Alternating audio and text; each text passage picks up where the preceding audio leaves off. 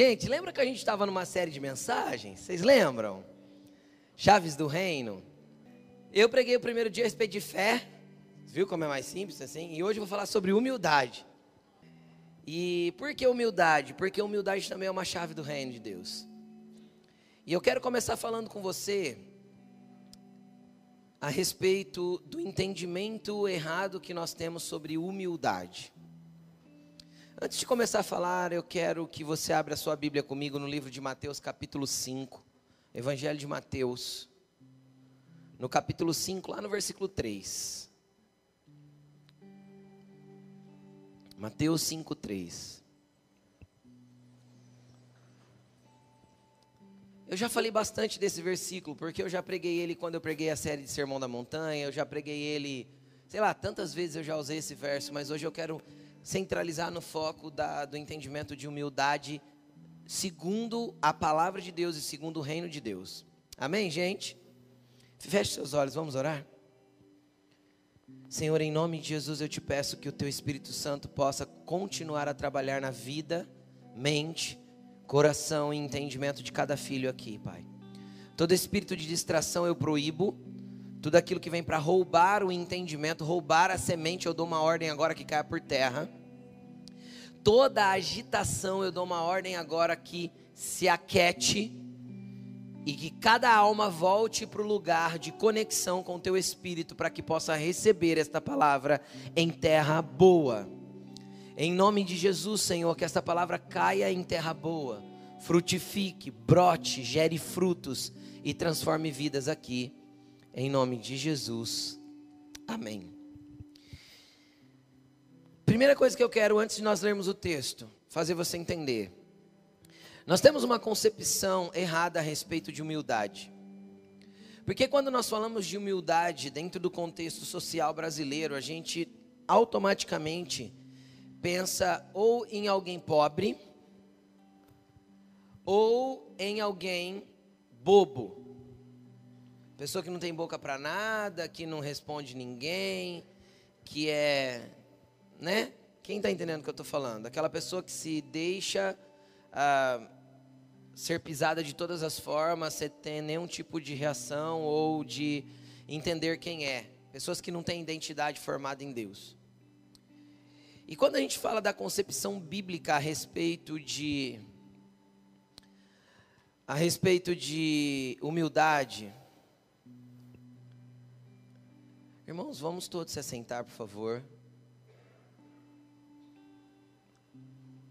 Deus é um Deus de ordem e no ambiente de ordem Deus habita.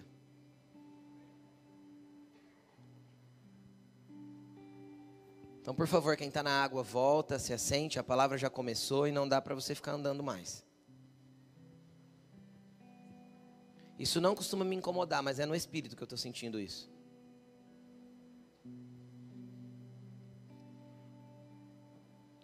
O inimigo está tentando roubar esta palavra do coração de muitos aqui.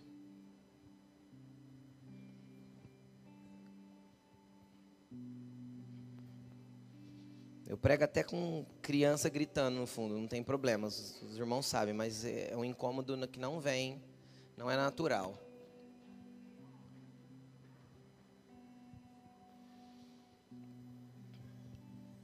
Orem. Fica de pé.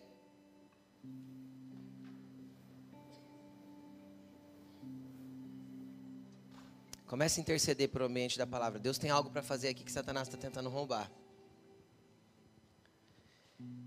Senhor, em nome de Jesus, nós confrontamos todo, toda tentativa de Satanás contra esta palavra. Eu dou uma ordem agora que todo espírito de confusão, toda agitação maligna caia por terra em nome de Jesus. Em nome de Jesus, nós confrontamos agora todo ladrão da semente, todo aquele que vem para roubar, em nome de Jesus, nós confrontamos agora todos os espíritos das trevas, Senhor, que vêm para trazer confusão neste lugar. Em nome de Jesus, nós declaramos agora quietude no espírito de cada um que está neste lugar. E em nome de Jesus, esta palavra não será roubada nesta noite. Vidas serão ministradas e tocadas profundamente. Nós proibimos a ação do inimigo em nome do Senhor Jesus.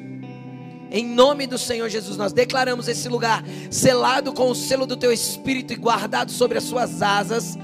E em nome de Jesus, nenhuma tentativa do inimigo tem poder, porque nós operamos aqui no poder do teu Espírito Santo e cremos na atuação do teu reino neste lugar. Em nome de Jesus. Em nome de Jesus.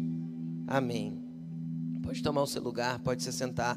Olha para o irmão que está do seu lado e fala para ele assim: presta muita atenção. Não use o celular.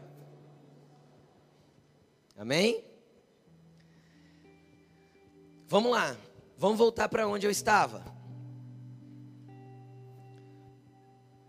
Eu comecei explicando que humildade muitas vezes a gente pensa que é um ambiente de pobreza ou um ambiente de passividade. E não é verdade, porque Jesus falou assim, ó: Aprendam de mim.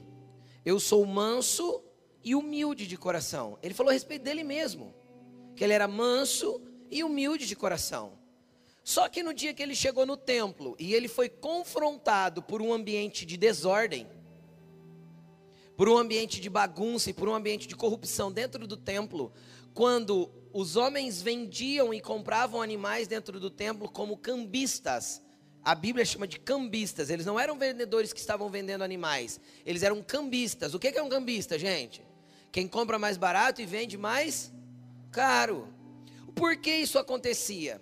Porque todas as vezes que um, israelita ia até o templo para pedir perdão para Deus por alguma coisa, ele tinha que levar um animalzinho para ser sacrificado. Sem derramamento de sangue não há perdão de pecado. Isso é uma lei espiritual. Por isso que Jesus derramou o seu sangue para que fôssemos perdoados. Amém? Então, até Jesus, o animal era necessário. Então, o que os cambistas faziam?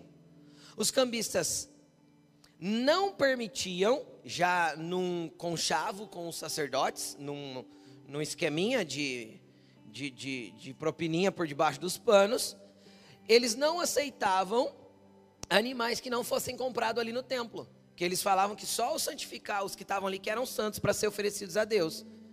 E as pessoas não podiam trazer de lá de fora. Então a pombinha. Então como que era essa oferta? Era mediante a capacidade financeira de cada um. Se o cara era muito rico, ele dava um boi para pedir perdão de um pecado. Se o cara era, era médio, era uma ovelhinha. Se o cara era bem pobre, ele, ele ia lá para o campo, ele caçava um passarinho, ele prendia um, uma pombinha, uma rolinha e ele levava. Ou seja, ele não gastava nada a não ser o trabalho de pegar esse passarinho. Só que lá eles não aceitavam isso, eles tinham que comprar o passarinho lá dentro para poder oferecer. Então, literalmente, era um comércio corrupto. Cara, a hora que Jesus vê aquilo, Jesus era o que mesmo? Ele diz a respeito dele mesmo: manso e humilde. Cara, ele, a Bíblia diz que ele faz um chicote, com, que era o azorrague, com três pontas, que tinha aqueles dentes de ferro assim na ponta.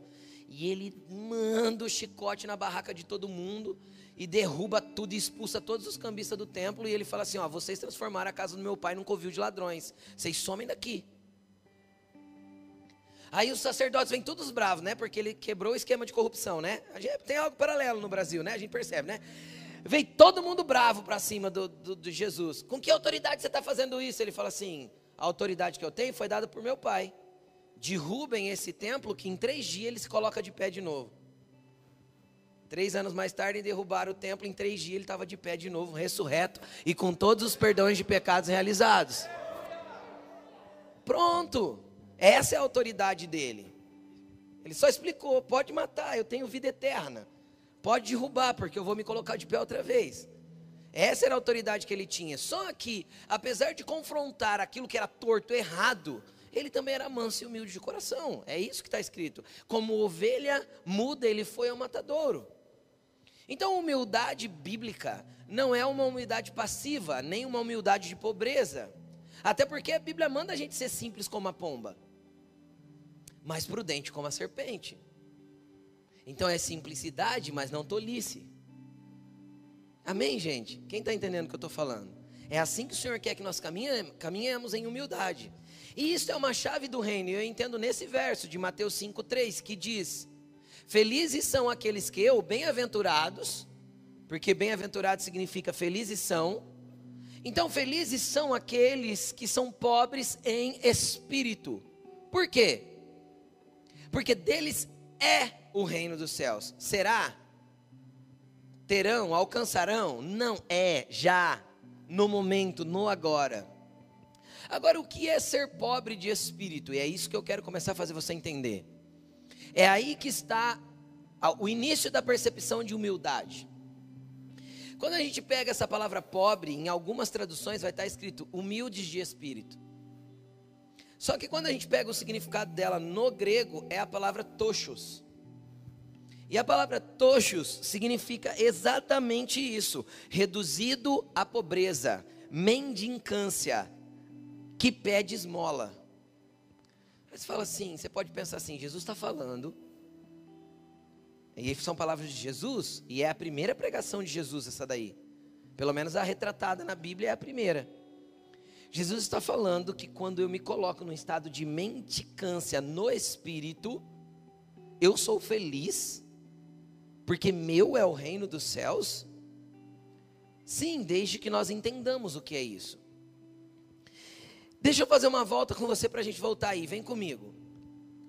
Nós vivemos tempos onde a ciência se multiplicou, você concorda comigo? Nós vivemos dias onde a ciência se multiplicou, que é um sinal do fim dos tempos. A Bíblia diz que no fim dos dias a ciência se multiplicaria, ok. Há uma multiplicação do conhecimento humano. E dentro do, conhecimento humano que nós temos hoje, nós conseguimos, por exemplo, identificar com facilidade problemas ah, físicos. Sim ou não? Porque normalmente o problema físico ele vem associado de um alerta do corpo chamado dor, não é? Febre, quando tem algum tipo de infecção. Então a gente já sabe que a febre é sinal de infecção e a gente vai ter que ir para o médico procurar onde ela está para tomar um antibiótico, às vezes um anti-inflamatório, dependendo da gravidade dessa infecção. Sim ou não? A gente aprendeu que quando a gente tem certos tipos de dores musculares, isso ou aquilo, a gente precisa fazer um alongamento, uma fisioterapia, um pilates ou isso ou aquilo, sim ou não? Então a gente aprendeu, por causa da multiplicação do conhecimento, da ciência, nós aprendemos a identificar coisas no nosso corpo e com facilidade isso é identificado hoje.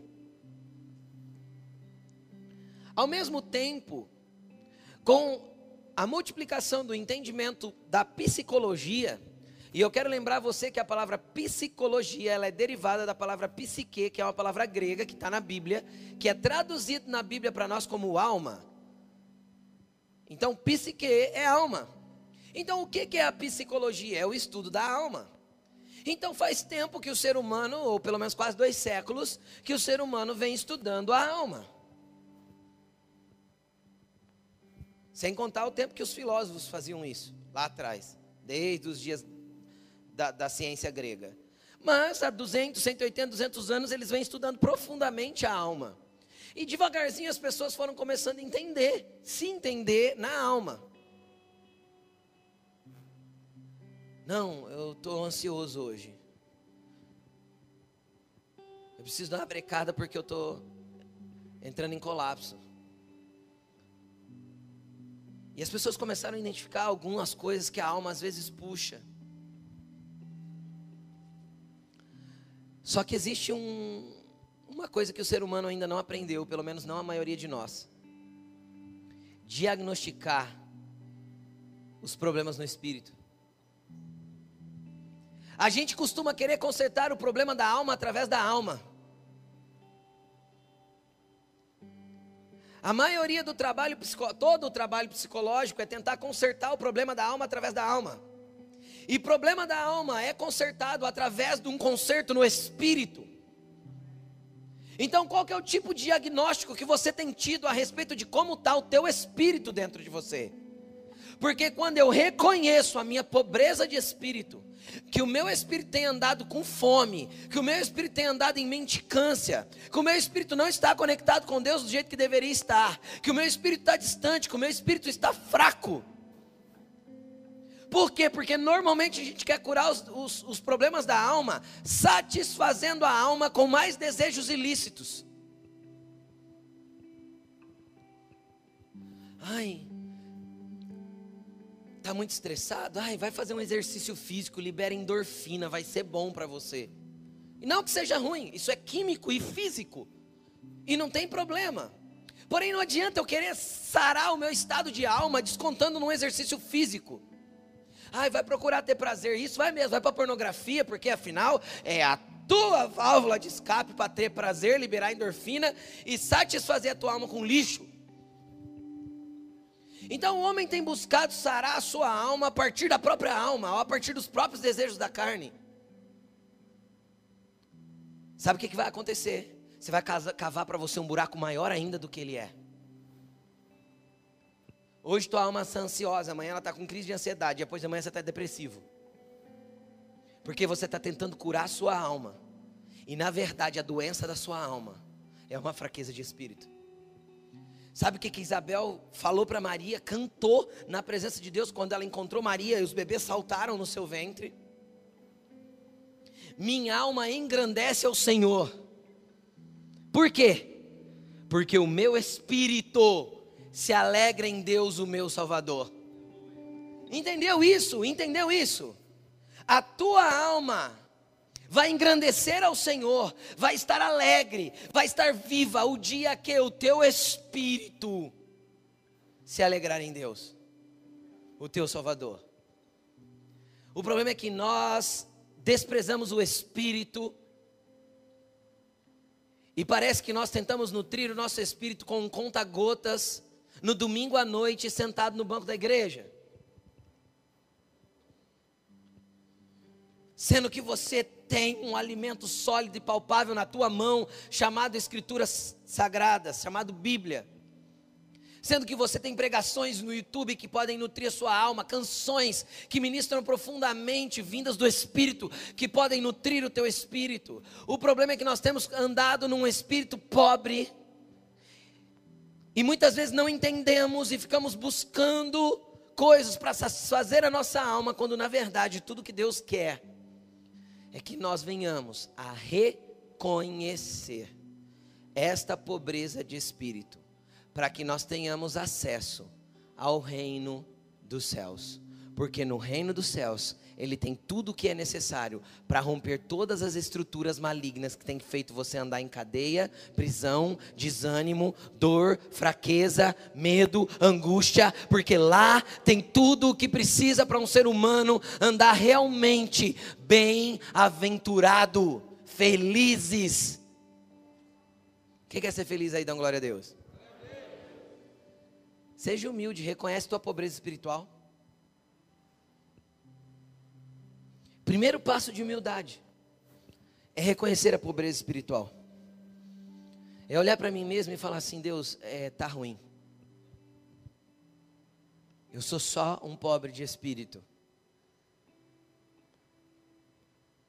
Quem é que come todo dia? Levanta a mão.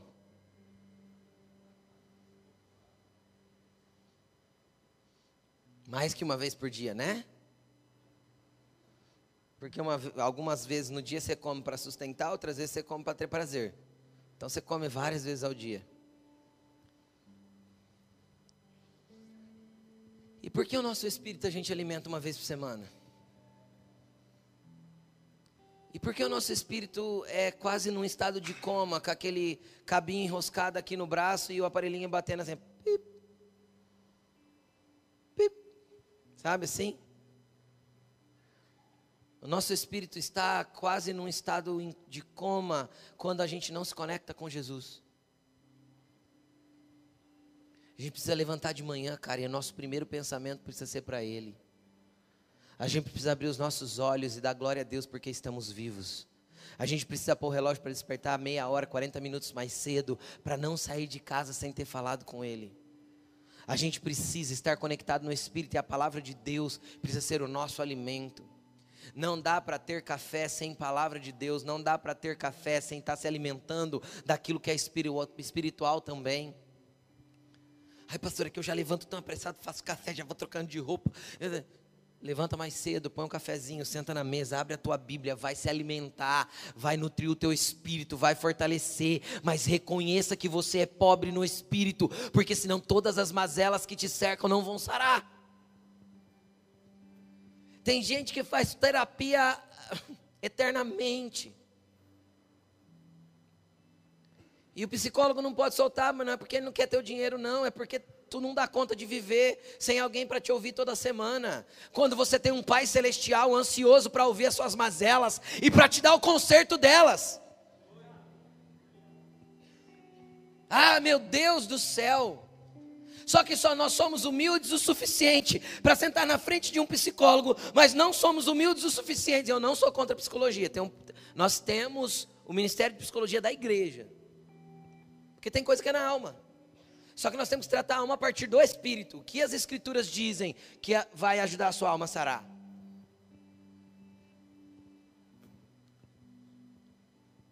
Mas tem gente que usa terapia de muleta. E eu nem falei tanto assim de psicologia de manhã. Porque é humilde para sentar na frente do psicólogo, mas não é humilde para se prostrar diante de Deus e dizer: Deus, eu preciso de você, porque eu sou um pobre espiritual e eu sou tão fraco que não consigo ter uma disciplina espiritual para me encher de você. Eu gasto uma hora por semana com psicólogo, mas não gasto 15 minutos com o Senhor por dia. Então eu prefiro homens ao Rei do Universo. Eu prefiro homens ao meu pai, que, me entende, que entende tudo de mim. Que pode falar para mim o que acontece comigo e me ensinar a corrigir o que está de errado em mim, para me colocar no lugar que ele tem para eu viver eternamente com ele. É isso. Então, o primeiro passo da humildade é reconhecer a sua fraqueza no espírito. É reconhecer que você está desnutrido espiritualmente, que você é um anda em mendicância espiritual. Quem não reconhece isso, cara, não consegue entrar na presença de Deus para receber dele o que precisa receber. Porque a Bíblia diz que a nossa justiça diante de Deus não passa de trapo de imundícia.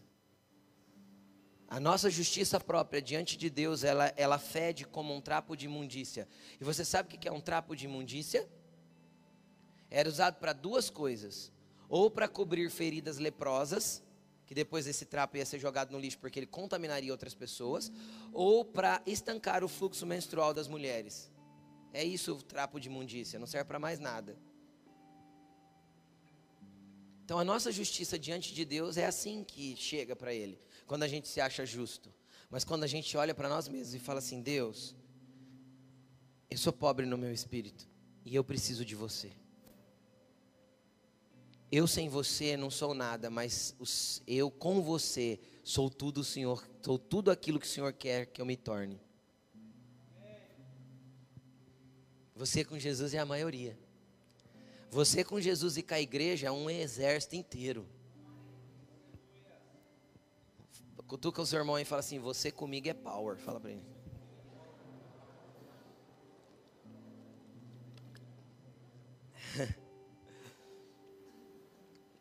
Eu quero dar um exemplo prático de uma pessoa que soube se colocar num lugar de humildade diante de Jesus.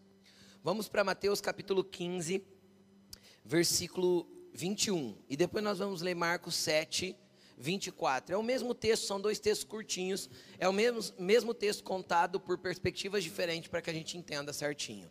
Vem comigo. Saindo daquele lugar, Jesus estava num lugar e estava saindo. Eu já vou explicar isso, presta atenção. Jesus retirou-se para a região de Tiro e Sidom. Ok? Ele fez o quê? Retirou-se. Você vai entender o que eu quero dizer. Vamos lá. Uma mulher cananeia natural dali, de Tiro e Sidom, veio a ele gritando: Senhor, filho de Davi, tem misericórdia de mim. O que, que ela veio fazendo, essa mulher, gente? Dando escândalo. Quem já viu uma mulher gritando?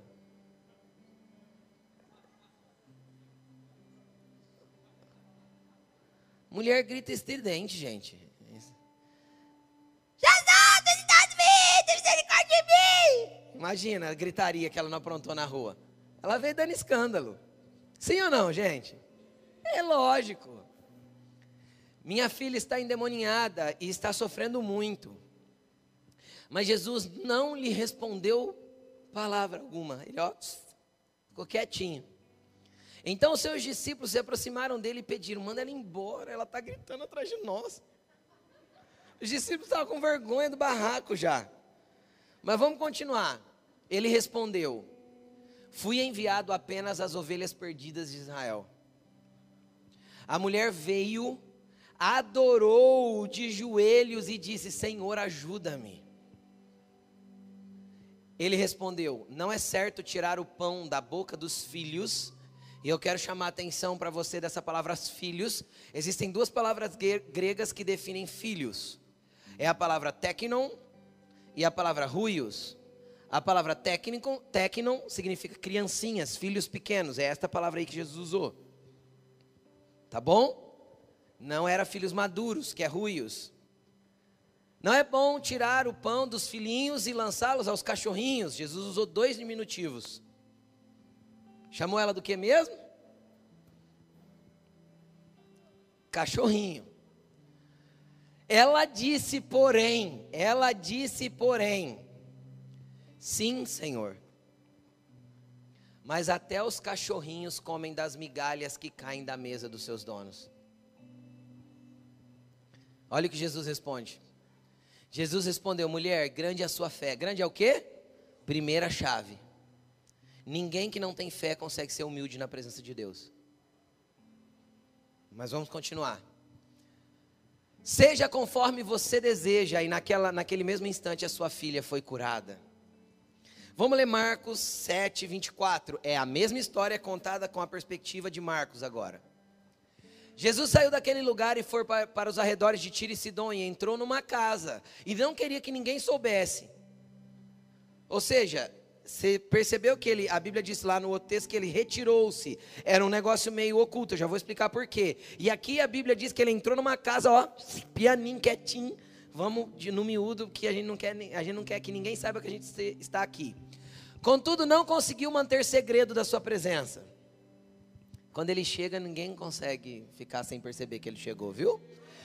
Mas de fato, logo ouviu falar dele certa mulher, cuja filha estava com espírito imundo e veio e lançou-se aos seus pés. A mulher era grega, cirofenícia de origem, e rogava a Jesus que expulsasse de sua filha o demônio. Ele lhe disse: Deixa primeiro os filhos, que os filhos comam até se fartar, pois não é correto tirar o pão dos filhos e lançá-lo aos cachorrinhos. Ela respondeu: Sim, Senhor, mas até os cachorrinhos debaixo da mesa comem das migalhas das crianças. Ali está crianças, vocês viram, né? Então ele lhe disse: Por causa desta resposta, por causa da sua resposta, por causa da sua resposta, você pode ir, o demônio já saiu da sua filha. Vem cá. Para mim não existe texto mais claro de posicionamento em humildade diante de Deus do que esse. Eu quero te explicar o contexto para que você entenda alguns posicionamentos de Jesus. Porque quem lê esse texto de forma carnal pensa o seguinte: numa sociedade tão mimimi como a nossa, é ou não é mimimi? Nunca foi tão chato a nossa sociedade. Na sociedade chata igual a nossa, mimimi pra caramba, não pode nem brincar com ninguém porque é bullying, é racismo, é. Povo chato. Quando a gente ia na escola, brincava com todo mundo, zoava todos os amigos, era todo mundo amigo. Ninguém ficou com trauma por causa disso. Agora tudo, ah, tá ofendido. Nossa, credo.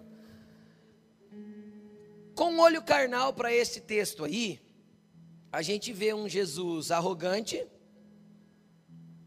sexista, racista.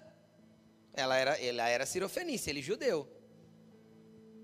Não vou tirar dos filhos os judeus para dar para os cachorrinhos. A racismo que ele ia preso. Xenofobia. É isso aí. E tudo isso aí. Jesus não era nada disso. Era? Não. Então, para você ver como uma interpretação pode mudar todo o contexto daquilo que está acontecendo. Então, vamos entender o que estava acontecendo. Nós vamos ler no finalzinho um texto e eu vou falar ele para você agora. A Bíblia diz que Deus resiste ao soberbo, mas dá graça ao humilde. Você sabe quem que era o povo de Tiro e Sidom? 1200 anos antes, o rei de Tiro fornecia para Salomão todas as madeiras que ele usava no, no, no seu reino. Inclusive é que construiu o palácio de Davi e de Salomão e o que construiu o templo de Deus era o rei de Tiro que fornecia. Sabe por quê? Porque a região de Tiro e Sidom, que eram duas cidades litorâneas, eles eram homens que tinham habilidade é, marítima há mais de mil anos. E com isso, todo o comércio exterior da região era coordenado por eles. Então, eles eram um povo de muita sabedoria, porque viajavam muito, de muito conhecimento, e automaticamente muito ricos e arrogantes. Este era o povo de Tiro e Sidom. Eles se achavam. Porque ninguém fazia guerra contra eles. Você não vai achar uma guerra na Bíblia, eu não me lembro pelo menos, pode ser que tenha, de alguém guerreando contra Tiro. Por quê? Porque todo mundo dependia deles. Quem já ouviu falar, leu na Bíblia o ouro de Ofir? Quem já leu? Só quem lê Bíblia sabe dessas coisas. Quem já ficou curioso para saber onde era Ofir? Eu já fiquei, né? Onde que é esse ouro, gente? Podia achar um pouco, né? Não é? Historiadores dizem, é sério isso, arqueólogos, historiadores bíblicos, eles dizem que o ouro de Ofir, o, lugar Ofir era a América Latina. Por isso que todo o ouro de Ofir chegava através de Tiro e Sidom, porque eles tinham a capacidade marítima de chegar até aqui. Isso é história. Não sei dizer se é real, tá? É, é historiadores que buscam os lugares e a dedução deles é isso. Porque chegava por navio. Então, eles eram extremamente arrogantes. E essa mulher não era só Cirofenícia, que é ali daquela região. Ela nasceu ali, mas ela também era grega, naturalizada grega. Quem que eram os gregos? Cara, os gregos eram tão fortes, eram tão fortes na cultura, nos pensamentos, na religião e na filosofia que eles dominaram o Império Romano com a sua ideologia. Nós temos na nossa cultura um monte de coisa grega. A nossa Bíblia originalmente é escrita em grego, o Novo Testamento. Então, eles eram um povo extremamente orgulhoso e arrogante. O Império Romano, ele guerreava contra todo mundo, mas eles não faziam guerra, eles fizeram uma guerra contra os gregos. Quando eles entenderam o que, que os gregos tinham, eles, opa, vamos fazer uma parceria aqui, porque nós precisamos da ciência, da tecnologia e do conhecimento que vocês possuem. Tanto que na época existia uma religião ligada ao conhecimento chamada Gnosis. Existe até hoje. Veio dos gregos. Onde a pauta do conhecimento é o que valia mais que qualquer coisa. Então, cara, essa mulher tinha orgulho em todos os níveis. E o segundo motivo, Jesus. Se você ler Mateus 15 antes do que eu li, e você ler Marcos 7 antes do que eu li, eu estou te explicando o contexto para você não entender coisas erradas aqui, tá bom? Você vai perceber que Jesus tinha acabado de ter um embate com os fariseus. Jesus tinha ido para a Judéia, que era onde ficava Jerusalém, e ele ficou uns dias lá na Judéia, operou uns sinais e uns milagres, ele começou já no início do seu ministério ser perseguido pelos fariseus e os mestres da lei. E aí ele voltou para Galiléia, porque não era tempo ainda dele confrontar os mestres da lei e os fariseus, porque ele confrontou depois. Lê Mateus 23. Ele foi para o templo, cara, e chamou eles tudo de hipócritas e fariseus hipócritas. Mas ele sabia que aquela atitude dele iria levá-lo para a cruz. Lembra? O templo ia cair. Ok? Só que tem o tempo certo de se manifestar cada coisa. Então, naquele momento, Jesus sabia que era hora de recuar. Então, ele volta para Galiléia. E voltando para Galiléia, ele está ensinando, mas a Bíblia diz assim: ó, se você colocar, coloca para mim, é, Mateus 15, 1. Olha o que estava acontecendo. Mateus 15, 1. Alguns fariseus e mestres da lei vindos de Jerusalém foram e perguntaram a Jesus e perguntaram. Ou seja, eles subiram da Judéia para Galiléia só para poder confrontar Jesus. Então Jesus, para tentar amenizar a situação, porque ainda não era tempo de confrontá-los, Jesus faz o quê? Pega os doze secretamente e foi fazer um retiro espiritual com eles, ó. Lá na beira do mar em Tiro. Entendeu ou não? Jesus deu um vaza e ele não queria que ninguém soubesse que ele estava ali. Mas de repente vem uma doida, orgulhosa, de um povo orgulhoso, arrogante, gritando atrás de Jesus. E tem mais um detalhe. No começo do ministério de Jesus, pelo menos os Primeiro 24 meses, Jesus operou no seu ministério três anos e meio, pelo menos os 20, 24 a 28 meses iniciais, ele focou em pregar para os judeus. A Bíblia diz claramente: Jesus veio para os seus, os seus eram os judeus, mas os seus não o reconheceram. Então a graça se estendeu para nós. Graças a Deus que eles não quiseram Jesus. Já estava nos planos de Jesus, porque Isaías já tinha profetizado, né? Deus já tinha esse plano. Mas Jesus veio focado, porque Jesus também não era um ser desfocado, né? Do mesmo jeito que Jesus quer que você tenha foco no propósito que ele estabeleceu para a sua vida, não fique dando tiro para todo lado e fazendo todo tipo de plano. Olha para o teu irmão e fala, foca no que Jesus te deu. Entendeu? E aí o que, que aconteceu? Jesus estava focado, vou pregar para os judeus, ok? Ele tinha um foco do ministério dele, pelo menos naquele tempo. Então ele juntou três coisas. Um, não quero que ninguém me veja aqui.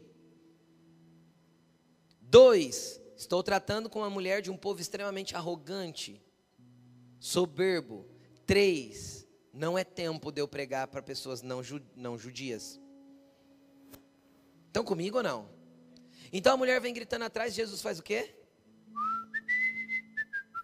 Não é comigo, sabe? Simplesmente finge que não está vendo ela. Os discípulos vêm falar, pelo amor de Deus. O senhor não falou que a gente ia vir aqui na miúda? Olha aí, fala alguma coisa. O que, que a gente faz com esse trem gritando atrás da gente? Cara, mas o que, que é lindo?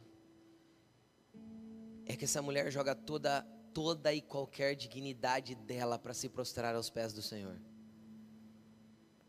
Ela lança fora o orgulho, ela lança fora o medo, ela lança fora qualquer palavra de ofensa, ela lança fora qualquer coisa, ela se prostra e adora Jesus.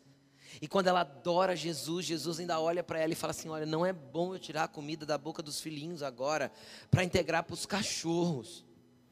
Sabe o que ela responde? Que até as migalhas para ela servia. Querido, deixa eu te explicar uma coisa, bem baixinho aqui. Se a migalha de Jesus expulsa demônios, quanto mais o pão que ele oferece na mesa para os filhos.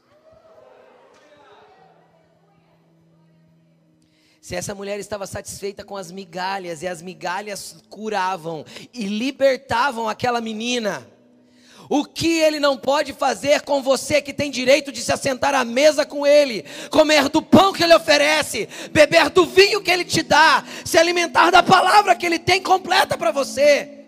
Ah, meu Deus do céu! Só precisa humildade para reconhecer que nós não temos direito nenhum à mesa, que o direito é todo dele, foi ele que fez tudo. Eu sem ele não passo de um cão de um porco lavado que voltou a revolver-se na lama, do cão que voltou ao seu próprio vômito. Mas com ele, ele puxa a cadeira, me chama para a mesa e me coloca num banquete, na presença dos meus inimigos. Ele me enche e o meu cálice transborda. E Ele prepara para mim uma mesa na frente dos meus inimigos e me coloca sentado com Ele. E hoje o que, que ele está? Eu estou à porta e bato, e quem abrir a porta, ouvir a minha voz, eu entrarei, colocarei minha mesa e colocarei ele para comer comigo, e eu vou comer com ele. Nós vamos repartir do que eu tenho. Ah, meu Deus do céu, é muita graça que Jesus estendeu para nós. Você é filho. Você não foi chamado para comer com cachorrinhos, não, nem para comer migalha de ninguém. Você não foi chamado para andar como, ora por mim, ora por mim. Que ora por mim? Ora você. Vai para o quarto, fecha a tua porta, bota o teu joelho no chão. A oração de um justo é poderosa e eficaz. E quem é justo diante de Deus? Quem foi justificado por Ele, que sabe que não é nada, que não pode nada, que sozinho sem Deus é uma meleca de pessoa, mas que com Jesus foi eleito e chamado para ser filho e foi colocado para sentar-se na mesa com Ele. Ah, se nós entendêssemos isso, tem problema pedir oração para os irmãos? Não, dias maus existem. Existem momentos duros na vida, sim ou não? Não tem dia que a vida soita, pede oração mesmo, eu peço, todo mundo pede. Gente, ora aí por nós, porque só a minha oração ainda não está dando, não. Mas ora você. Fala com o teu pai no secreto, porque secretamente o teu pai te vê e te recompensará. É isso. Só que isso é, pra, é um lugar para pessoas humildes que reconhecem que um lugar à mesa não é de direito, é de favor. Porque o direito que nós temos é o direito que Ele nos concedeu de sermos chamados filhos de Deus. Todos aqueles que o receberam e os que creem no Seu nome, foi-lhes dado o direito de se tornarem filhos de Deus.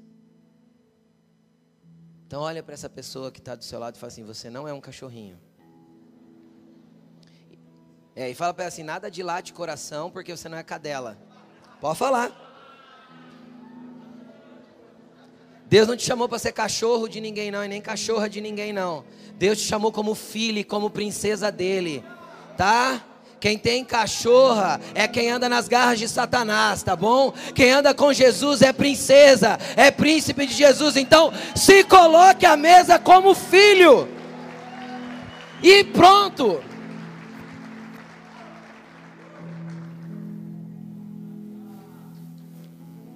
Ouça a voz dele. Ele está na porta e bate. Quem ouve a voz dele abre a porta. Hoje, você, hoje ele não está falando ao seu ouvido, ele está gritando. Vamos ler 1 Pedro 5,5. 1 Pedro 5,5. Preste atenção aqui. Então, humildade, querido, eu vou dar várias definições de humildade, mas para a gente entender, é se humilhar sobre a potente mão de Deus. Olha aqui. Da mesma forma, jovens. Cadê os jovens desta casa? Levanta a mão e faz o ru. Sujeitem-se aos mais velhos. Por quê? Porque isso é humildade.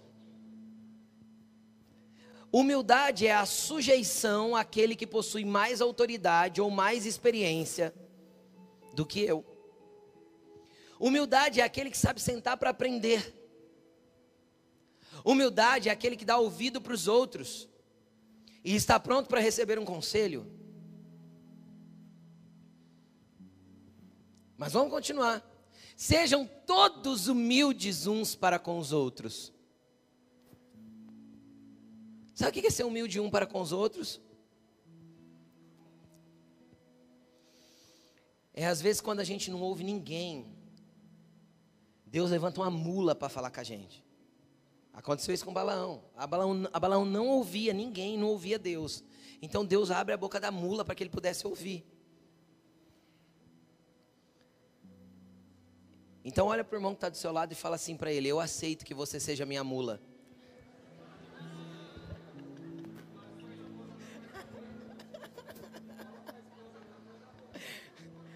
Eu nem olhei para a Laine agora.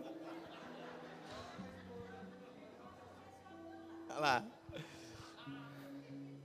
Porque às vezes a gente não ouve. Só que Deus está falando através da boca do outro, mas a gente não tem humildade para reconhecer e para descer um pouquinho. Porque a gente é orgulhoso por natureza. O homem é orgulhoso na sua essência. Vamos lá, vamos continuar. Porque Deus se opõe aos orgulhosos. Em outro texto, o texto de Tiago, aí é 1 Pedro. Em Tiago tem a mesma frase. Em Tiago está escrito: Deus resiste ao soberbo, mas concede graça aos humildes. Então, humildade é uma chave para o reino. Por quê? Porque toda atitude de soberba, Deus vai meter a mão no meu peito e vai me parar. Porque Deus vai resistir toda e qualquer soberba. É por isso que Jesus resistiu à mulher sirofenícia porque ele viu nela um ambiente de orgulho, presunção e soberba. E o que, que ele fez com ela? Resistiu. E o que, que ela fez quando ela foi resistida por Jesus? Se prostrou, adorou e reconheceu que não era ninguém e que podia comer das migalhas mesmo, que já estava bom. Então a manifestação da humildade foi a resposta que ela deu para Jesus. Lembra que eu falei? para enfatizar, por causa da tua resposta, a tua filha te curou. E essa resposta não é só verbal, é uma resposta em atitude. A atitude responsiva dela diante do confronto de Jesus fez com que ela recebesse o que ela tinha que receber. Por quê? Porque Deus se opõe aos orgulhosos, mas concede graça aos humildes.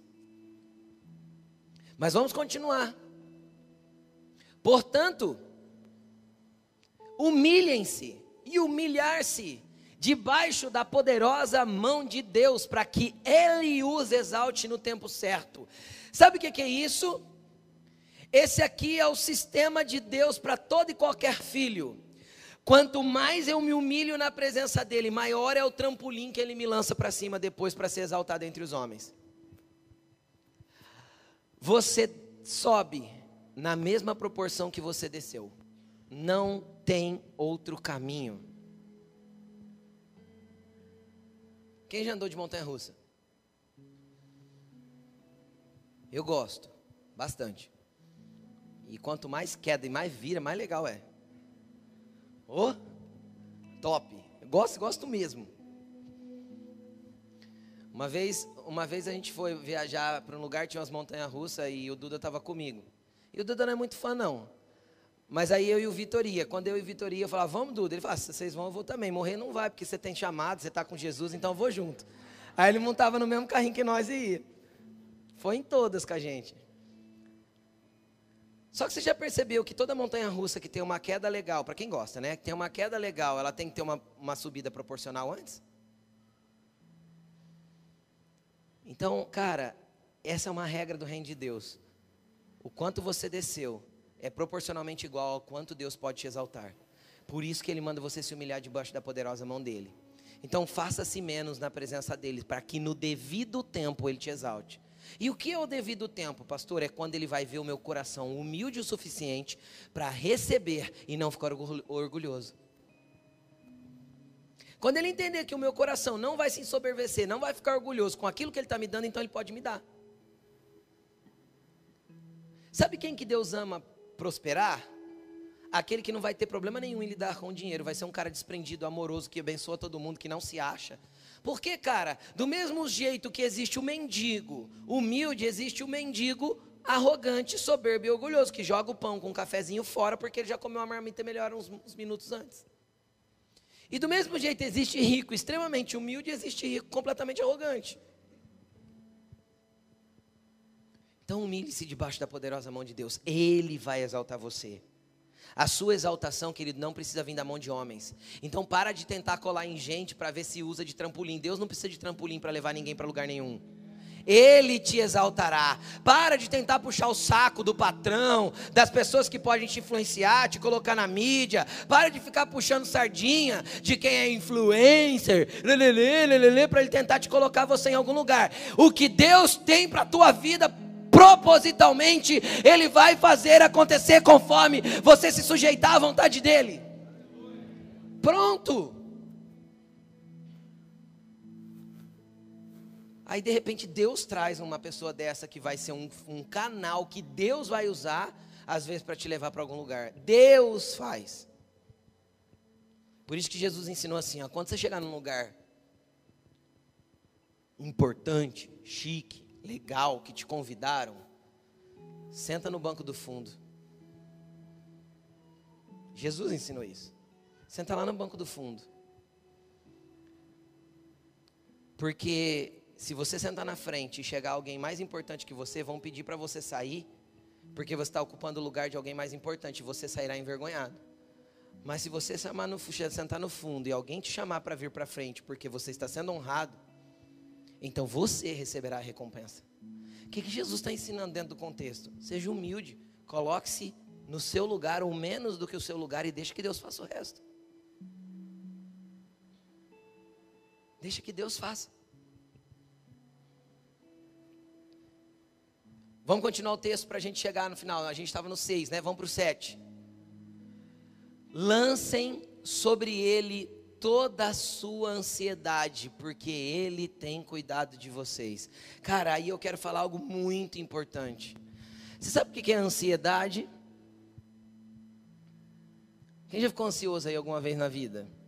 Quem é uma ansiedade ambulante aí, né? Que tem os ansiosos ambulantes, não tem? Jesus mandou a gente não andar ansioso. Sabe por quê? Porque ansiedade gera pré-ocupação. E eu gosto de falar a palavra assim mesmo. Pré-ocupação. O que é pré-ocupação? É estar ocupado antes do tempo. Então você ocupa a sua mente com o tempo que você tinha que estar gastando nos pés de Jesus, adorando, se alimentando, nutrindo o teu espírito, você, você usa esse tempo para se preocupar com aquilo que você não consegue resolver agora, porque segunda-feira é só amanhã, não é hoje. Sacou? Então ele está falando assim: ó, lança sobre Jesus toda a sua ansiedade. Porque a preocupação leva à crise de ansiedade. Aí o corpo começa a dar sinal que a tua alma está gritando. É ou não é assim? Agora, por que o corpo começa a dar sinal que a tua alma está gritando? Aí vem, seca a boca, o olho pula. É ou não é assim? Palpita o coração. De repente começa a apertar o peito. Isso é crise de ansiedade. Aí você vai para o hospital. Aí você vai para o hospital, põe um monte de coisinha presa no teu peito. E aí o médico olha para você, olha para você e fala assim: a gente vai dar um, um sossega-leão. Por que, que o médico faz isso? Desliga o corpo dele para a alma se aquietar. Amanhã, a hora que acordar, a alma vai estar tá mais tranquila um pouco. Agora, por que, que acontece tudo isso? Porque o nosso espírito não está seguro nele, ele continua faminto, buscando alguma coisa, e a gente está nutrindo a alma, tentando satisfazer aquilo que o espírito está pedindo só porque falta humildade para reconhecer que tudo que a gente precisa está em Jesus. Então joga a sua ansiedade nele. Ele cuida de você. A Bíblia diz que nenhum fio de cabelo da tua cabeça cai se ele não permitir. A Bíblia diz que os passarinhos não plantam, não colhem, entretanto o Pai celestial alimenta todos eles. Vocês não valem muito mais que os passarinhos? Jesus falou. Para que andar tão ansioso? Entenda uma coisa: a rede social não é parâmetro para a tua vida. Entenda que as pessoas só postam os momentos. E eu não vou nem falar que é os momentos felizes, porque às vezes nem é felicidade. Tá postando só para parecer legal. Cara, sai desse lugar, tua vida não precisa ser comparada com ninguém. A corrida da vida com Jesus não é uma, não é uma competição. Entendeu? Sabe com quem você compete? Você compete com você mesmo. Derrote o seu eu, perca para Deus e ganhe com Ele. É o seu único, seu, seu único competidor é você mesmo. Olha para a pessoa que está do, do teu lado e fala assim: derrote você e vença. Entendeu? Só você precisa ser derrotado, cara. Porque o meu eu é ruim, o meu eu quer aquilo que Deus não quer para eu mesmo. E aí minha alma fica gritando, fica gritando por um monte de coisa. E eu fico com ansiedade, fico com preocupação, não durmo. Eu não, eu durmo. E não é que eu não sou preocupado, não, eu me preocupo também. É que eu durmo mesmo. Pergunta para a Laine. Graças a Deus, Jesus me presenteou com um sono de Deus. Eu deito é dois minutos eu estou dormindo. Dois minutos. O corpo dá até espasmos. Eu fui, eu fui pesquisar para saber o que, que era, porque de vez em quando eu pulo na cama. Isso é defesa biológica, sabia? Eu fui estudar. Porque o corpo entra em sono profundo tão rápido que o o teu cérebro entende que você está tendo algum colapso, então ele te acorda para ver se você está vivo. É verdade isso. Eu fui estudar para saber o que, que era. De vez em quando eu durmo tão rápido que o corpo faz assim, pum. É a velocidade que entra no sono profundo, é verdade isso. Mas eu fico preocupado também. E às vezes a gente se preocupa com aquilo que a gente não conseguiu acabar, com aquilo que a gente não conseguiu encerrar, com aquilo que não deu certo. Eu fiquei a semana toda agitado porque eu não queria que hoje estivesse quente aqui e não conseguimos resolver a elétrica essa semana. E essas coisas preocupam a gente. E atarefam a gente. Mas a gente não pode perder um lugar, que é o lugar na presença do Papai do Céu. Se humilhando sobre a poderosa mão dele para que a gente possa descansar nele e no momento certo ele nos exalte. Agora eu quero que você pegue algumas chaves e, se possível, você tome nota. Porque eu anotei essas coisas aqui. Isso aqui é importante demais para você deixar isso se perder. Porque entenda uma coisa: um lápis pequeno é maior do que qualquer memória grande. Vamos lá? Humildade não é pensar menos de si, mas pensar menos em si. O que é humildade nesse contexto? Nesse contexto não é pensar que eu sou menos que a outra pessoa. O que Deus me deu, Deus me deu. Eu não quero mais do que Ele me deu, mas também não quero menos. O lugar que Ele já me deu e o lugar que Ele já me fez acessar, eu quero me manter ali até que Ele me leve para um lugar maior. Quem entende o que eu estou falando? Então eu não penso menos de mim, eu penso menos em mim para servir você. Porque senão eu não te sirvo. Então, quando eu penso menos em mim, eu consigo te servir. Entenderam? Quando a gente pensa menos em nós, a gente consegue trabalhar servindo as pessoas. E aí a gente faz com excelência. Mas quando a gente trabalha só pela grana, a gente ainda está pensando em nós. Então a gente não faz com excelência, porque a gente não está servindo ninguém. Então eu continuo pensando em mim, só em mim. Então pense menos em si, mas não menos de si. O que você sabe, você sabe. O talento que você tem, Deus te deu. Use-o com excelência. E naquilo que você é bom, você é bom. E falar que você é bom não é falta de humildade, se você realmente é bom. Mas que você use esse, toda essa capacidade para poder abençoar o próximo. Então isso é sinal de humildade. Porque o que Deus te deu precisa ser derramado sobre o outro. Então, humildade não é pensar menos de si, mas menos em si. Humildade é colocar as suas vontades em sujeição à vontade de Deus. Humildade é sujeitar as suas vontades à vontade de Deus. Então, todas as vezes que você tiver uma vontade que você não sabe, não consegue entender se você deve ou não deve fazer, ore. E não é ore fazer uma campanha de oração de um dia, pode ser às vezes aquela oração rápida. Senhor, eu devo fazer isso? Ele vai estar com você, ele vai te responder, no teu espírito vai testificar. Todas as vezes que você tentar ceder à tua vontade, entenda que às vezes você está cedendo à sua vontade e deixando de ser humilde na presença de Deus, porque você está fazendo da sua vontade algo maior do que o mandamento dele. Todas as vezes que eu infringo um mandamento para ceder à minha vontade, eu me mostro arrogante diante de Deus. Por quê? Porque eu estou dizendo para ele assim: a tua, tua vontade de Deus é menos importante que a minha. Então, que se dane a sua vontade para que eu possa viver a minha. Isso é ou não é sinal de arrogância diante de Deus? É sinal de arrogância diante de Deus. Então, humildade é sujeitar a sua vontade à vontade de Deus. Pastor, como eu sei a vontade de Deus? Conheça as Escrituras e ore. Conheça as escrituras e ore. Você vai saber a vontade de Deus para a tua vida. Humildade é render completamente, é se render completamente, deixando que Ele governe a sua vida. Pastor, o que é Deus governar a minha vida? Governo é direcionamento. Você concorda comigo? Governo é apontamento, é dar um caminho, é dar uma direção. Como eu vou deixar Deus governar a minha vida? Cara, entenda uma coisa: Deus te deu inteligência? Sim. Deus, Deus deu capacidade de escolha para você? Sim. Deus não quer robôs. E nem pessoas é, é, nem pessoas que precisam perguntar para ele é, coisas insignificantes e tolas que você mesmo pode decidir. Eu vou dar um exemplo muito simples. Desde que a sua roupa seja uma roupa decente, você não precisa orar para perguntar para Deus qual roupa você deve vir na igreja. Porque isso é uma escolha sua.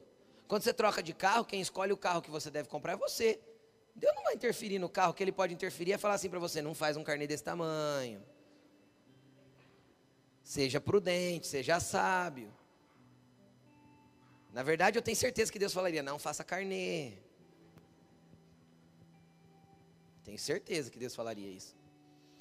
Mas entende? Mas do contrário, cara, a cor, o modelo, é meu gosto, não tem a ver com Deus, tem? Não. Deus deu essa capacidade para nós, casa, onde eu vou morar, que bairro que eu gosto. Amém? Estão comigo ou não? Deus nos dotou de capacidade, Deus não quer pessoas. Agora tem uma coisa: toda e qualquer decisão que vai mudar o curso da sua vida ou vai comprometer a sua vida por um longo prazo, deve ser orado. Então, o financiamento do carro é algo que é para orar. É quatro anos de comprometimento, cinco anos de comprometimento. Deus, eu devo? Você não sabe o que Deus tem para você daqui quatro anos, às vezes isso daí vai ser um empecilho para a obra de Deus na tua vida. Então, tudo que vai comprometer a sua vida ou mudar o curso dela. Ah, eu recebi uma promoção de trabalho, mas eu tenho que mudar lá para Conchinchina. Ora, velho. É o dinheiro que te move ou é Deus que está movendo a tua vida? Porque se você está indo por causa da grana, é o dinheiro que está te movendo, não Deus. Então o governo não é dele, quem está governando a tua vida é o teu dinheiro. Então, humildade é se colocar sujeito a Deus em toda decisão importante da vida, é orar. Aí outro dia eu escutei um, uma fofoca, eu não vou falar que não é fofoca, fofoca é transmitir a informação quando eu não sou parte do problema e nem da solução, então fofocaram para mim. Que tem um casal de pastores aí que diz que estão tá, dormindo separado, pastor famoso na internet, mas que estão orando para ver se se mantém casado ou larga. Eu fiquei pensando assim, Deus não vai responder nunca. Pergunta para mim, por que, pastor, Deus não vai responder? Pergunta, por que, pastor? Porque já está respondido nas escrituras. Divórcio não é de Deus. Deus odeia o divórcio, é isso que está escrito. Então, se o teu casamento está ruim, é consertar, nego. Não precisa orar para Deus, me dá permissão para largar. É a tua vontade que estará sendo estabelecida em detrimento da vontade de Deus. Ponto e em detrimento aos seus filhos. Aí os filhos é o caos. Dentro de um divórcio, os, quem, quem, quem vai pagar a conta toda são os filhos. Queira você ou não. Ai, mas eu e meu marido se dá tão bem, a gente cuida tão bem do nosso filho. Seus filhos vão pagar a conta. Indiscutivelmente. Isso é bíblico, não tem como. Eles vão ter que ser os remissores disso. Tudo que nós não remirmos para os nossos filhos, eles terão que remir na presença de Deus. Entendeu? Em nome de Jesus, eu não vou deixar essa conta para os meus filhos. Amém, gente? Vamos lá, continuando. Humildade é reconhecer o seu estado pecaminoso e saber que somente em Jesus você tem redenção, vida e salvação. Entendeu? É se reconhecer pobre de espírito. Vamos continuar? Humildes, os humildes não invejam. Os humildes não invejam porque eles são satisfeitos com aquilo que Deus já proporcionou para eles. Os humildes não andam invejosos, não cobiçam o que é do outro, porque eles estão satisfeitos com aquilo que Deus já proporcionou para eles. Então, o humilde não tem olho gordo. Amém? Que Jesus troque seus olhos.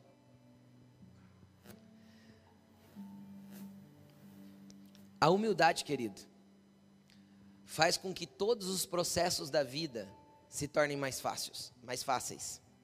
A humildade faz com que todos os processos da vida se tornem mais leves. Sabe por quê? Porque tudo aquilo que nós reconhecemos rápido e partimos para um, um, processo de mudança rápido, nos trará grande benefício, tanto no ambiente natural como no espiritual. Vocês concordam comigo? Sabe aquela coisa assim, ó, se rende logo que dói menos? É simples. Quem já viu uma abordagem policial que a pessoa se rendeu e quem já viu uma abordagem policial que o cara resistiu? Abordagem policial, ele é uma autoridade. Se ele veio te render, se renda logo. Padrão de Deus é assim. A autoridade estabelecida, por mais corrupta que ela seja, ela é autoridade estabelecida.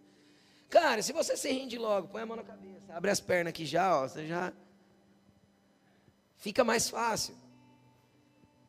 Agora, quem resiste a uma autoridade, cara, o que, que ele vai ter que fazer?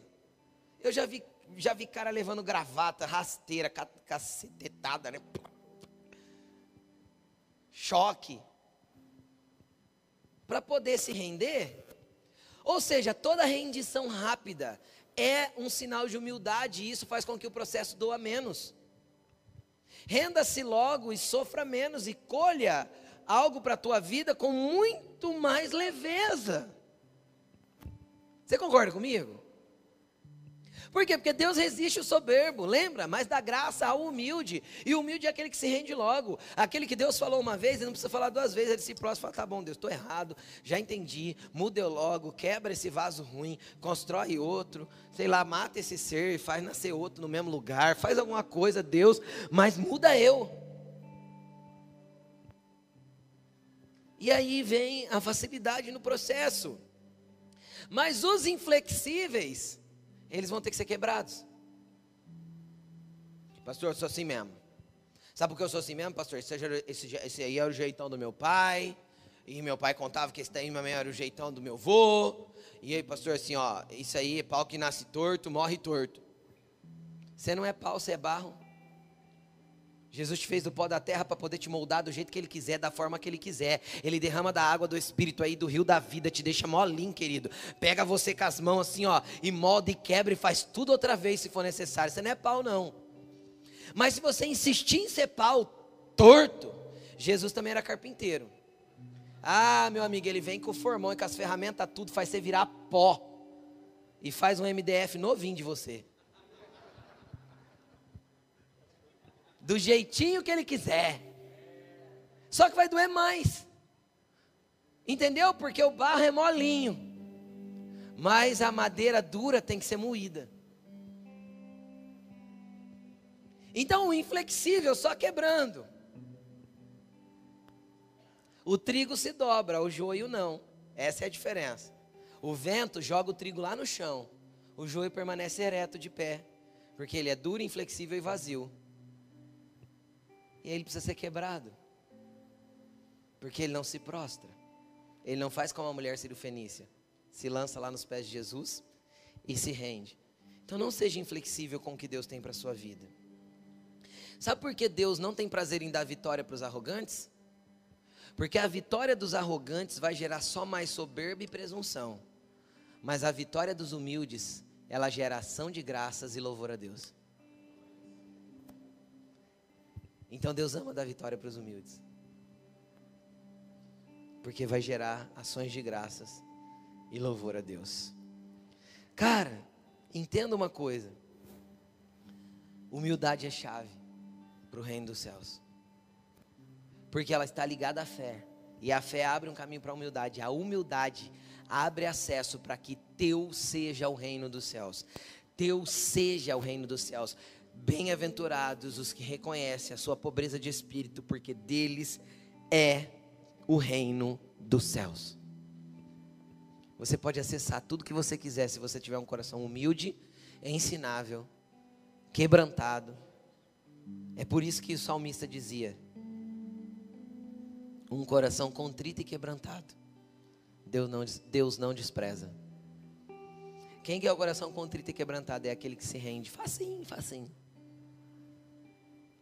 Olha para essa pessoa que está do teu lado de novo, chacoalha ela e fala assim: seja facinho, facinho. Fala seja facinho para Jesus. Para seja facinho para Jesus. Coloque-se de pé.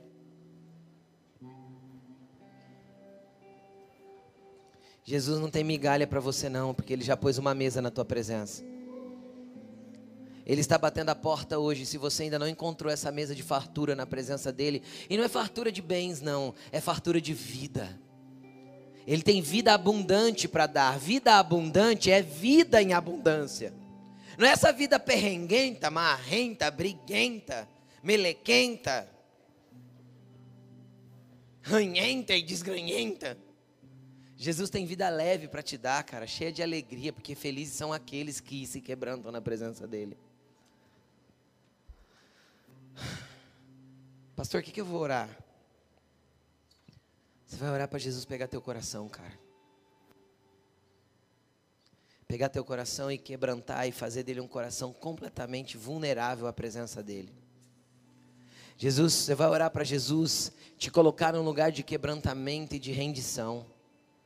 E cara, você vai acessar lugares em Deus que você nunca tocou, coisas vão começar a acontecer na tua vida que você nunca imaginou que poderia acontecer. Então você, eu quero fazer um convite, e é um convite de demonstração de humildade. Você que quer que Jesus faça na sua vida poderosamente, infinitamente mais daquilo que você tem vivido, sai do teu lugar e vem aqui para frente. como um ato de fé. Você que precisa de um coração humilde, rendido, quebrantado, como chave de acesso ao reino de Deus. Vem aqui para frente, comece a orar. Dê alguns passos para frente, você que está aqui, por favor. Chega bem pertinho para caber todo mundo. Isso. Jesus está neste lugar, cara. Tem coisas para ele mexer aí dentro. Todos nós temos, todos nós temos.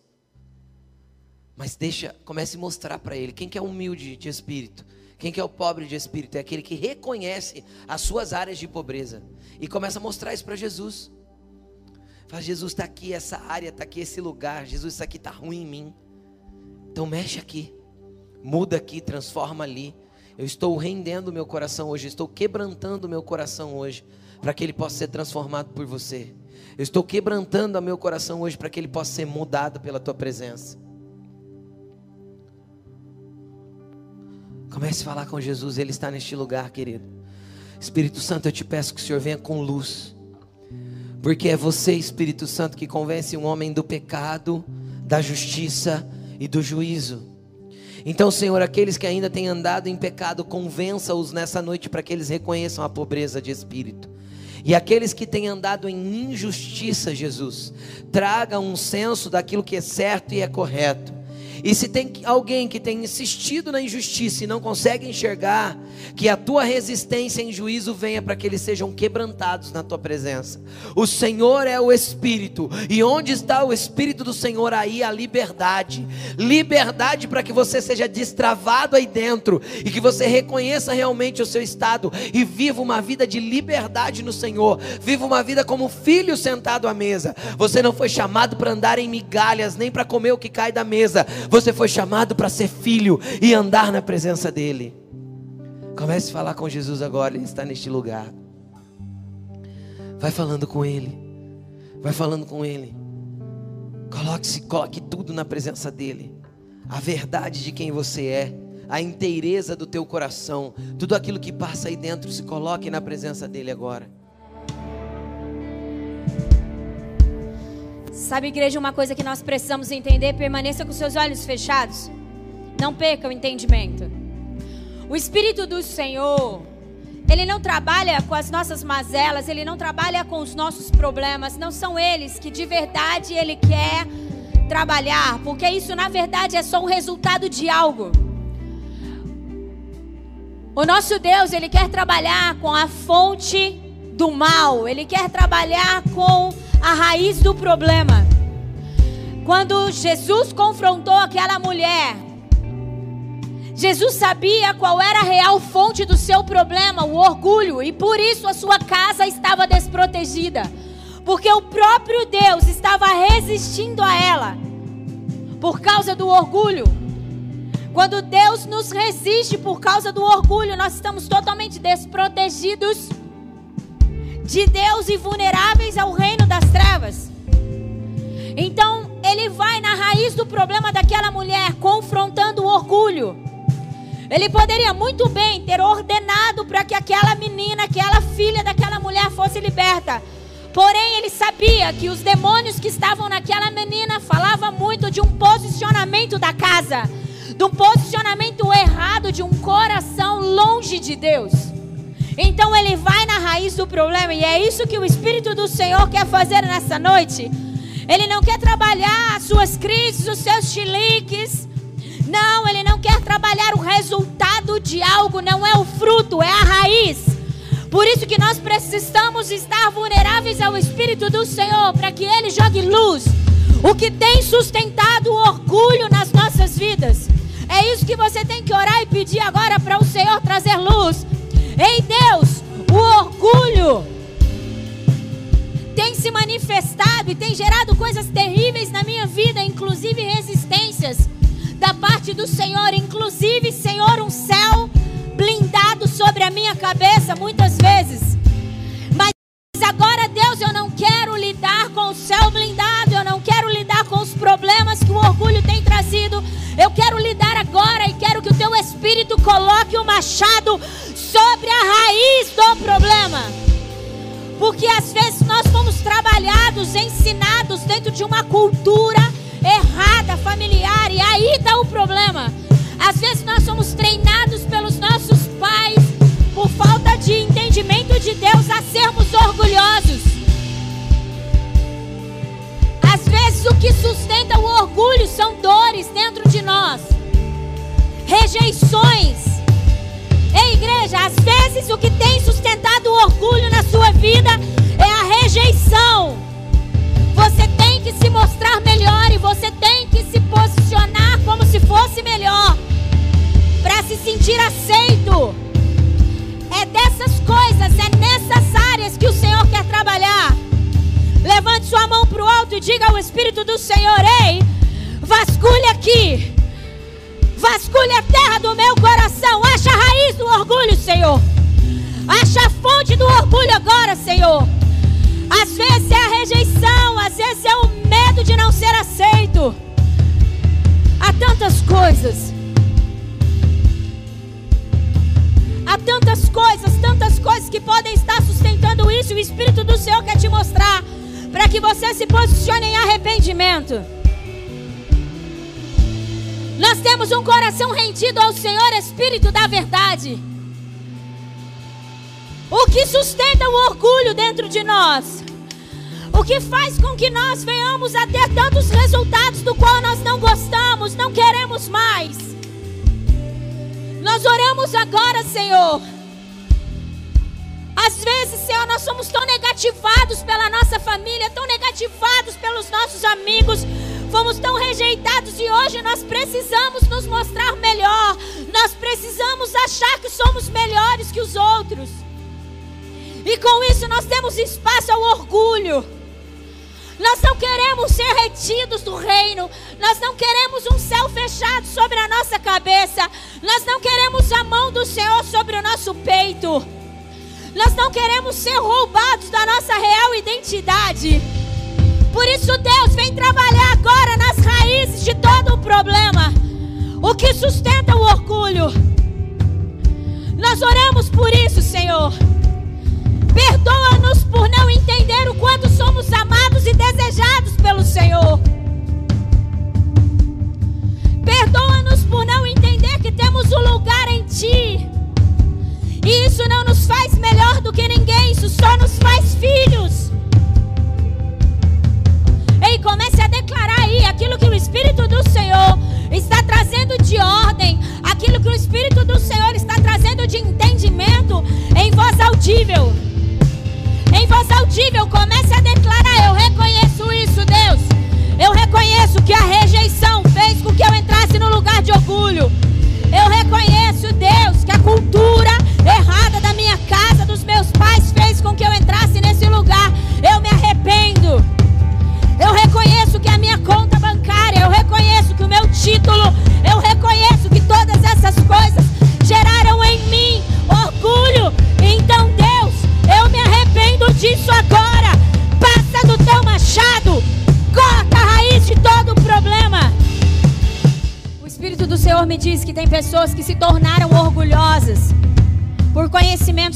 chegando até você dizendo que você precisaria ser alguém.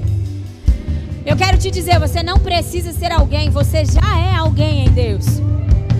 Então assim, ó, todo conhecimento que gerou orgulho, todo, toda ministração de entendimento errada, que fez com que você buscasse ser alguém, dando espaço para um orgulho na sua vida, que isso caia por terra agora. Eu quero declarar que toda palavra direcionada por Satanás para gerar sentimentos e criar bases no seu coração de orgulho para que você fosse vivesse uma vida frustrada porque Deus te escolheu e Deus não vai deixar você ir avante com esse entendimento. Porque Deus te selou Deus vai colocar a mão no, no seu peito não permitindo que você se torne alguém a partir desse conhecimento. Eu quero declarar em nome de Jesus que por um caminho isso veio sobre a sua mente e sobre o seu coração, mas agora, na autoridade do nome de Jesus, toda palavra, todo conhecimento errado que gerou, que gerou orgulho, que gerou inchaço na sua alma. Eu quero declarar em nome de Jesus que isso está agora saindo da sua vida. Por um caminho veio, mas por sete sai da sua vida agora. Em nome de Jesus. Nós somos em Deus e por isso manifestamos aquilo que Ele nos chamou para fazer. Nós somos em Deus e por isso somos chamados para manifestar aquilo que Ele nos chamou para fazer. Meus. Levante sua mão para o alto e comece a declarar o que eu vou te dizer agora na autoridade do nome de Jesus. Diga assim, na autoridade do nome de Jesus. Eu dou uma ordem agora. Todo espírito maligno que alimenta o orgulho, que me impede de tocar na herança que Deus me deu, de fluir na autoridade que Deus já me deu. Todo espírito maligno que sustenta o orgulho, toda ferida aberta que sustenta o orgulho. Eu ordeno na autoridade do nome de Jesus, sai agora da minha vida. Diga, sai agora da minha vida. Todo conhecimento errado, sai agora da minha mente. Toda palavra errada, sai agora da minha mente, sai agora ordeno para que saia da minha vida. Tudo que não foi Deus que me deu todo conhecimento, todo entendimento, todo sentimento que não veio de Deus, eu ordeno que saia agora da minha vida. Diga, eu recebo no meu espírito toda a libertação necessária para que eu ocupe o meu lugar em Deus. Um lugar de dependência. Lugar de dependência. Um lugar de sabedoria. Um lugar de entendimento a respeito do reino de Deus. Diga: Eu sou filho, eu sou filha. Ei, eu sou filho, eu sou filha. E na autoridade do nome de Jesus, eu tomo posse daquilo que é meu. E eu ordeno para que saia aquilo que não é meu. Porque não foi Deus que me deu. Eu abro mão disso agora. Em nome de Jesus. Aleluia, em nome de Jesus.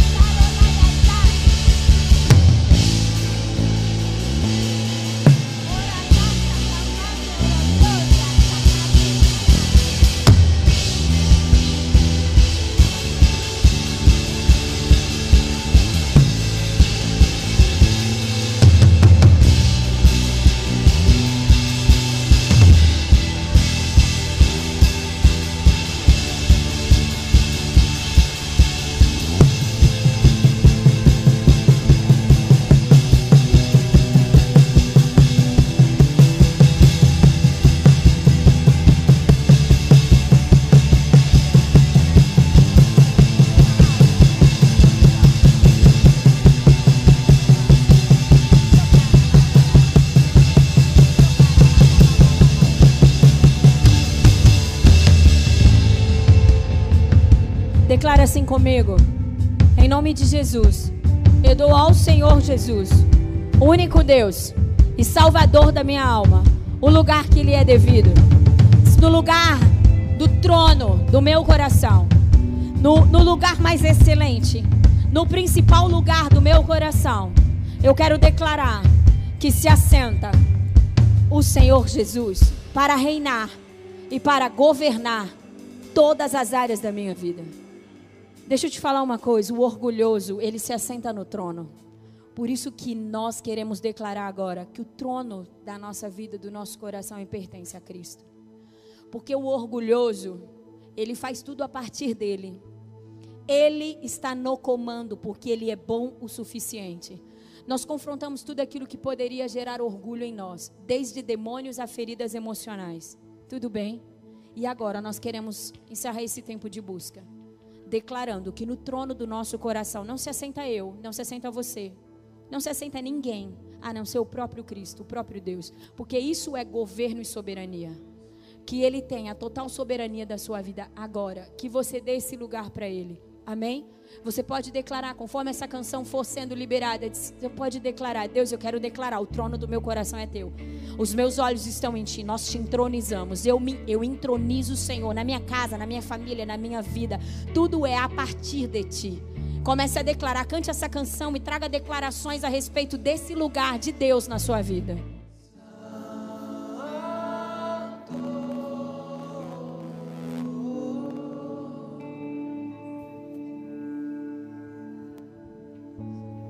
Voltando para o seu lugar, ainda declarando que Ele é santo, Ele é digno, Ele é adorado, Ele é Senhor de todas as coisas. Nós te adoramos, Jesus.